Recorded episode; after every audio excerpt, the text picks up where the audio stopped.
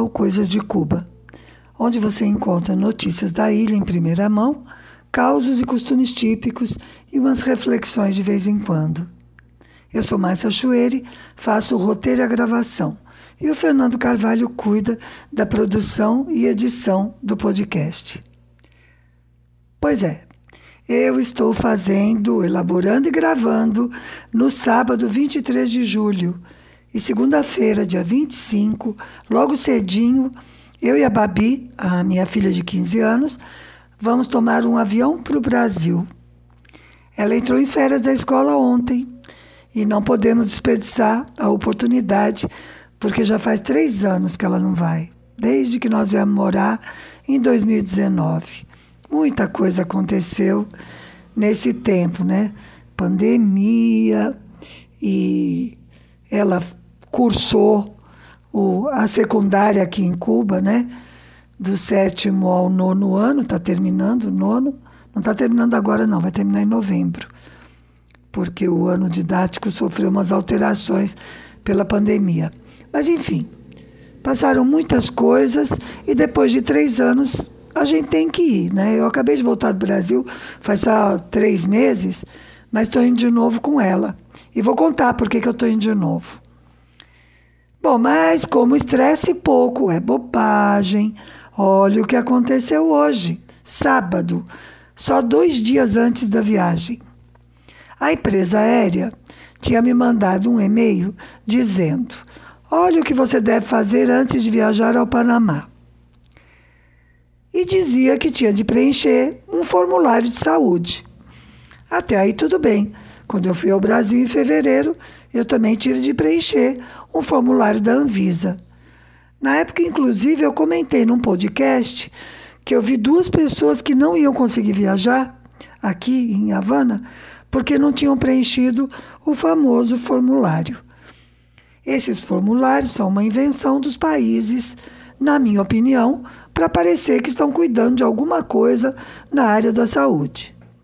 Só parecer. A gente faz de conta, tá? Ou talvez sirva para alguma coisa estatística. E olhe lá. Não, ó, vê se eu não tenho razão no que eu estou dizendo. No formulário da Anvisa, por exemplo, o que eu fiz no, em fevereiro, eu devia declarar se eu tinha tido Covid nos 15 dias anteriores, ou 30, sei lá, alguma coisa assim. Sério, isso faz sentido? Para mim não faz. Porque é assim: se a pessoa esteve muito doente e mesmo assim decide viajar, totalmente contra o bom senso, ela não vai contar que esteve muito doente.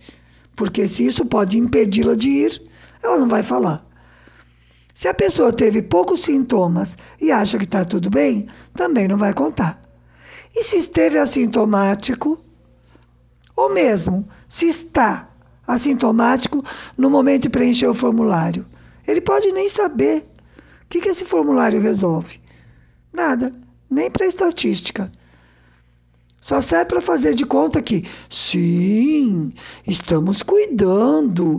Olha só o que estamos exigindo dos cidadãos. As duas mulheres que eu vi que ficaram para trás, dava pena, gente.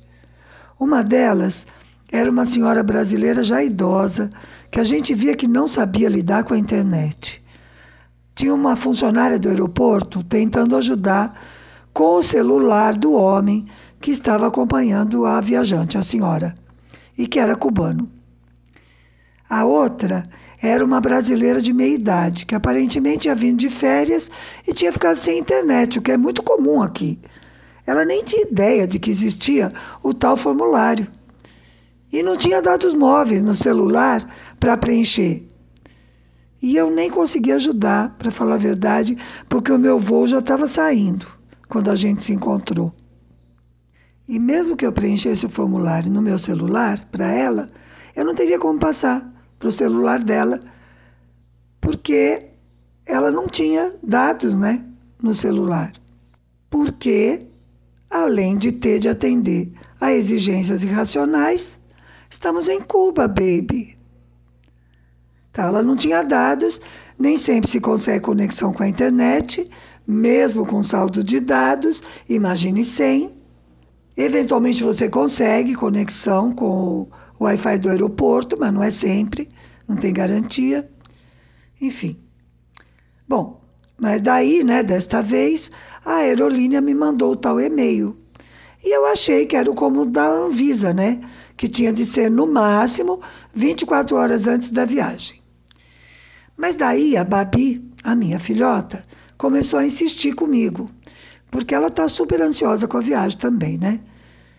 E como eu acredito que as mensagens do universo às vezes chegam pela boca das crianças, ai, não posso deixar ela saber que eu chamei de criança, que ela vai querer me matar.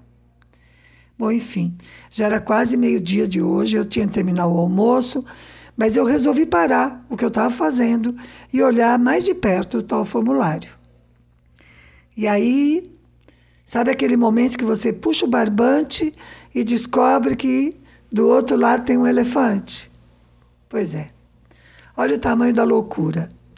Tanto o e-mail como o formulário supunham que nós estávamos indo para o Panamá, o que não é verdade. Nós vamos passar pelo Panamá. E isso porque a aerolínea obriga.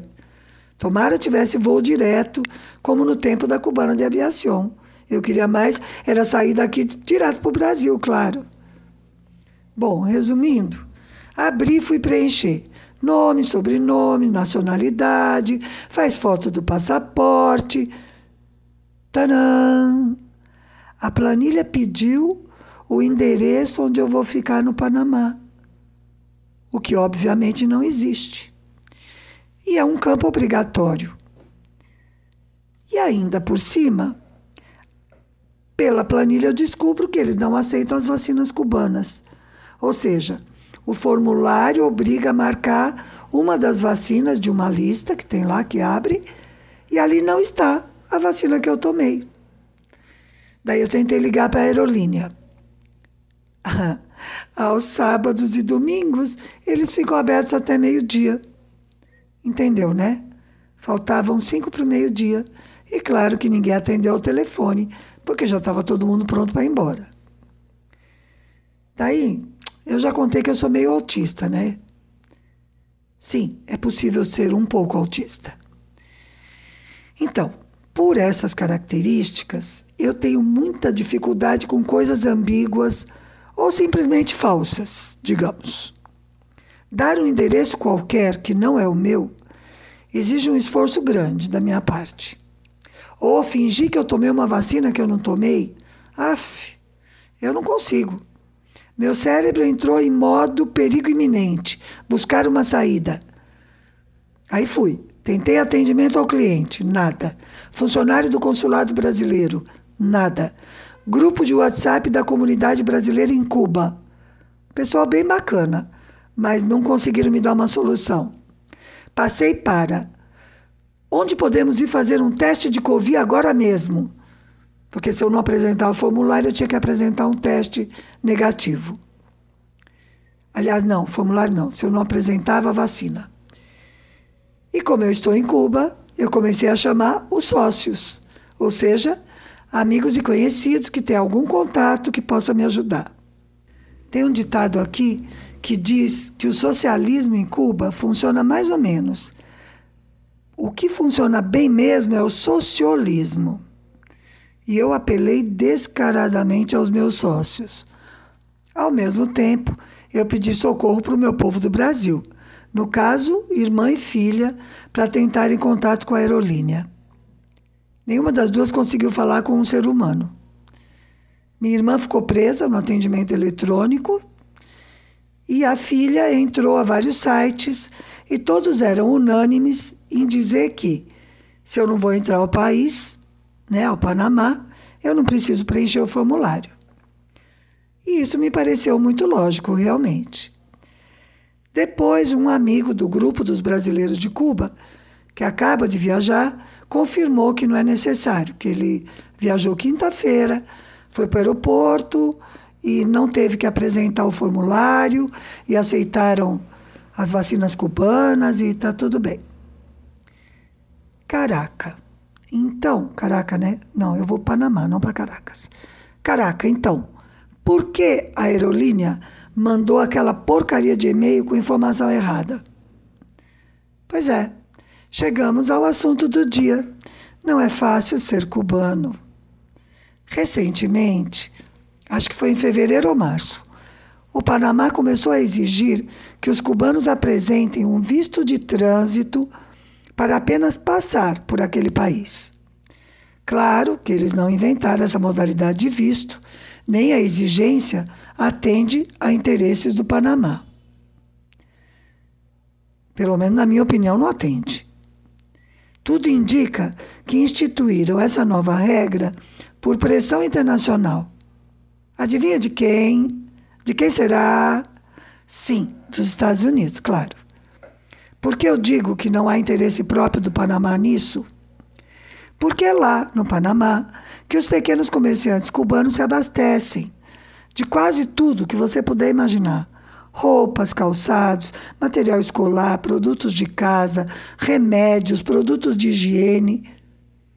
Os cubanos são clientes muito queridos dos atacadistas panamenhos. É meio como o sacoleiro do Brasil no Paraguai. O complicado aqui é que não dá para ir de carro nem de ônibus, tem que tomar avião. Mas por que os Estados Unidos se metem nisso? Ah, em primeiro lugar, porque eles tratam de fechar qualquer brechinha que torne a vida em Cuba um pouco menos dura. É sério, não é vitimismo, não. Por exemplo, as negociações comerciais do governo de Cuba têm de ser feitas em segredo até entregar. Caso contrário, o tio Sam começa a mover as cordinhas para impedir. No auge da pandemia, os cientistas aqui trabalhando feito loucos nos projetos das vacinas, teve cientista de outros países que ajudou. Como é comum, né? As universidades fazem isso, e os centros de pesquisa também, no mundo inteiro. Não é que ajudam a Cuba, se ajudam mutuamente. Até porque, às vezes, algumas pesquisas precisam de confirmação em laboratórios terceiros, essas coisas. Mas os cientistas que ajudaram Cuba pediram sigilo, porque se ficassem sabendo da colaboração, ou até mesmo que eles têm contato com cientistas de Cuba, eles correm o risco de perder verbas, possibilidade de publicar em revistas científicas, coisas assim. Quando, em plena Covid, Cuba ficou com poucos respiradores artificiais, os Estados Unidos não deixavam importar. Eles perseguiam a compra de cada peça para não deixar nem consertar os que estavam quebrados. Com os apagões é a mesma coisa. Não deixam comprar equipamentos novos, não deixam contratar assistência técnica internacional, não deixam importar peças de reposição para as usinas geradoras de energia elétrica. E depois, quando tem apagão, eles dizem que os apagões são por incompetência dos socialistas para dirigir o país. E, além disso, estimulam né, revolta interna contra os apagões. Bom, mas enfim, com a tal exigência do visto de trânsito, formou-se uma confusão aqui. Acontece que quase todas as viagens daqui para qualquer país da América Latina são feitas pelo Panamá, porque são todas pela mesma empresa aérea. Que, aliás, segundo me disseram essa semana, é propriedade de uma empresa norte-americana, mas enfim, vamos aqui. Daí que, com essa história do visto turístico, né, do, perdão, do visto de trânsito, formou uma tremenda fila diante do consulado panamenho. Fila, claro, né, Cuba, fila, para conseguir o tal visto. O consulado panamenho ficou com medo de uma invasão pediu proteção, fecharam a rua, puseram polícia, a fila tem de ser no outro quarteirão. E a gente não consegue marcar um turno para pedir esse visto. Sabe como eu sei? Porque nós tentamos muito, nesses últimos dois meses, conseguir o visto de trânsito para Dulce poder ir também ao Brasil. E não conseguimos. Daí que eu tenho que ir de qualquer maneira para acompanhar a Bárbara. Inicialmente a ideia é que fossem as duas e eu ficasse. Olha só, mesmo a Dulce tendo residência permanente no Brasil, eles exigiam o bendito visto, só para ela tocar de, uh, trocar de avião no Panamá, indo de Cuba ao Brasil. Ah, eu vou ter que pedir desculpa, eu estou tropeçando muito na, nas palavras. Mas é que eu estou cansada e estou estressada, viu? Desculpa, por favor. Bom, a gente tentou várias vezes, conseguiu tal visto, para isso tem que marcar um turno. Daí a gente entrava no site da embaixada e dizia assim, que tinha que apertar o, o botão, né? Tinha que clicar, onde dizia marcar turno. E o único botão que aparecia era reimprimir turno, ou seja, só servia para quem já tinha. Pois é, mas essa exigência injusta e irracional não é só do Panamá, não, tá? Muitos países adotaram essa nova regra para os cubanos. E também é verdade que as regras não estão mais duras só para cubanos. Os países, aspas, ricos, fecha aspas, estão tentando dificultar os movimentos populacionais que estão acontecendo, eles gostem ou não, em muitos lugares do mundo. E não é só com essas regras insensatas, tá? Como tal visto de trânsito. É na porrada também. Como no assassinato a sangue frio dos imigrantes que tentavam passar do Marrocos para Melilla, Melilla é um território da Espanha na África. Restos do colonialismo, né? Que na verdade não acabou. Esse caso de Melilla aconteceu no mês passado e a polícia espanhola, ajudada pela marroquina, matou umas 40 pessoas. Mataram surrando e dando tiros. Uma coisa pavorosa. Parecia até Rio de Janeiro, né? Sem brincadeira, isso não foi uma piada. A maioria desses imigrantes que foram mortos eram saarauis. Sabe quem são? Saarauis são cidadãos da República Saaraui, antigo Saara espanhol, olha o colonialismo. Saara espanhol que o Marrocos invadiu e ainda por cima se recusa a reconhecer a independência deles. Um site jornalístico de Portugal diz: Nunca tantos tinham morrido de uma vez ao tentar entrar em Melia. Há relatos de imigrantes atirados ao chão e a sangrar durante horas. Com a polícia olhando, gente. E outra coisa, você já percebeu como é curioso o que sai na grande imprensa sobre a crise migratória mundial? Por exemplo, no caso de Melia, eu vi manchetes que diziam que as mortes tinham sido causadas pela tentativa de passar pela fronteira. Onde foi parar o agente das mortes? Foi tentar passar pela fronteira que matou aquelas pessoas? Os assassinos ficam escondidos atrás desse texto safado e manipulador. No início de junho, antes mesmo do crime de Melia, saiu na imprensa europeia que a Espanha, Itália, Grécia, Chipre e Malta estão com medo de que a Europa esteja à beira de uma crise migratória. Ah, vá. Sério? Claro que quem se preocupa é justamente quem está à beira do Mediterrâneo. E o que esses países reivindicam? Que os outros países europeus compartilhem a carga das migrações. Que solidariedade tem de ser de todos. Solidariedade, né? Mas ninguém quer pôr o dedo na ferida. Por que será que há tantas populações migrando em massa? Na África, na Ásia, América Latina, no leste europeu. Todo mundo sabe. Elas fogem das guerras, do desemprego, das condições de vida subhumanas, da fome, da sede, da pandemia. Mas esses países de onde saem os migrantes não estão nessas condições por vontade de Deus, nem porque a natureza decidiu assim. As guerras de que eles têm que fugir alimentam a economia dos países que vendem armas. Já sabemos quem, né? Eu nem vou dizer de novo que eu já estou assim com ranço, sabe? Desemprego, fome, sede são resultado de políticas internacionais violentas e desiguais que condenam a maior parte do mundo ao subdesenvolvimento. Bom, Márcia, e onde entra Cuba em tudo isso? Pois é, entra em que, cada vez que um cubano decide migrar, ressuscitam o velho discurso de que o cara está fugindo da ditadura castrista. Ainda tem gente que chama desse jeito. Eita, povinho desinformado. Ó, nenhum cubano vai embora da ilha por estar passando fome ou sede.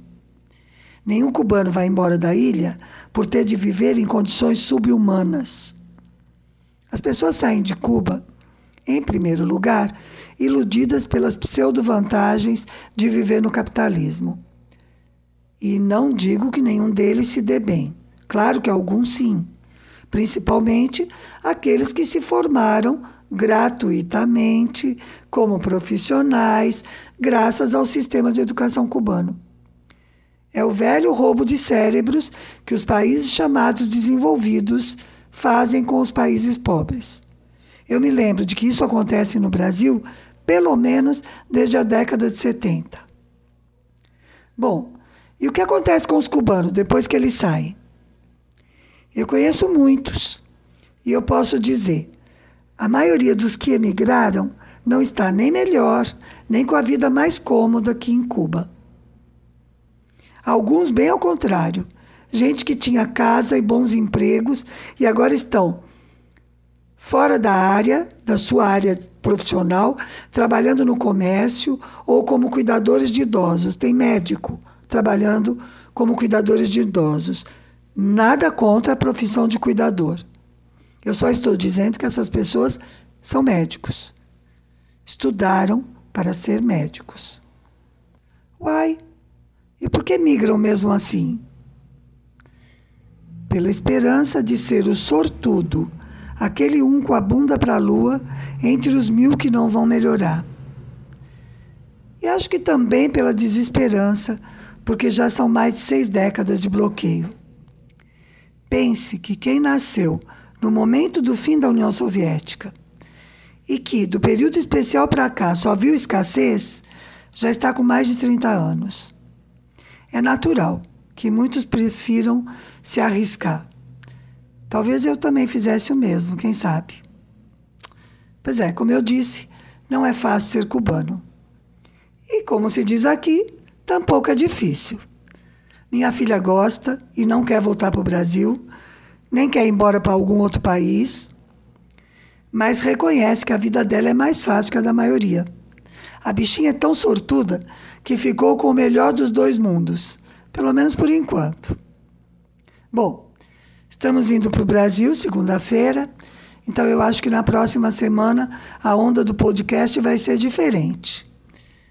E de presente eu vou deixar uma salsa do cantor e autor Alexander Abreu, chamada Me Dicen Cuba.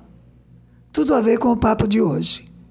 Espero que você também goste e te espero no próximo domingo com mais coisas de Cuba.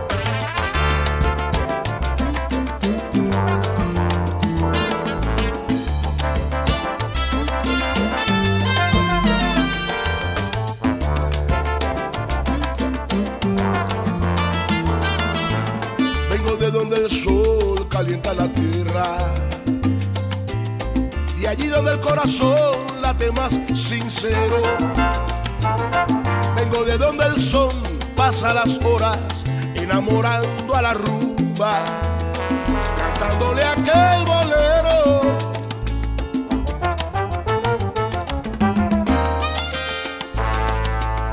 Traigo mi religión y mi esperanza, mezclada con mi tambor y mi melodía Tan solo quiero que sepas lo que se siente cuando se llene tu alma de toda mi cubanía. Cubano soy de pura cepa y mis raíces las defiendo con la vida. Cubano soy y donde quiera que me encuentre cantaré a mi Cuba querida. Vengo de donde el sol calienta la tierra, la tierra donde nací, donde viviré. Por eso te canto ahora mi canción, para que sepas el porqué.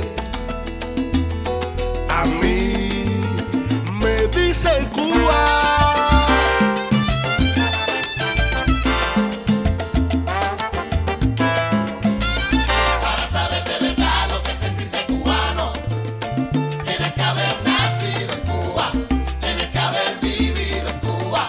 Para saber de verdad lo que es sentirse cubano, tienes que leerte a Martí la prosa de Miguel. Busca una guayabera con un son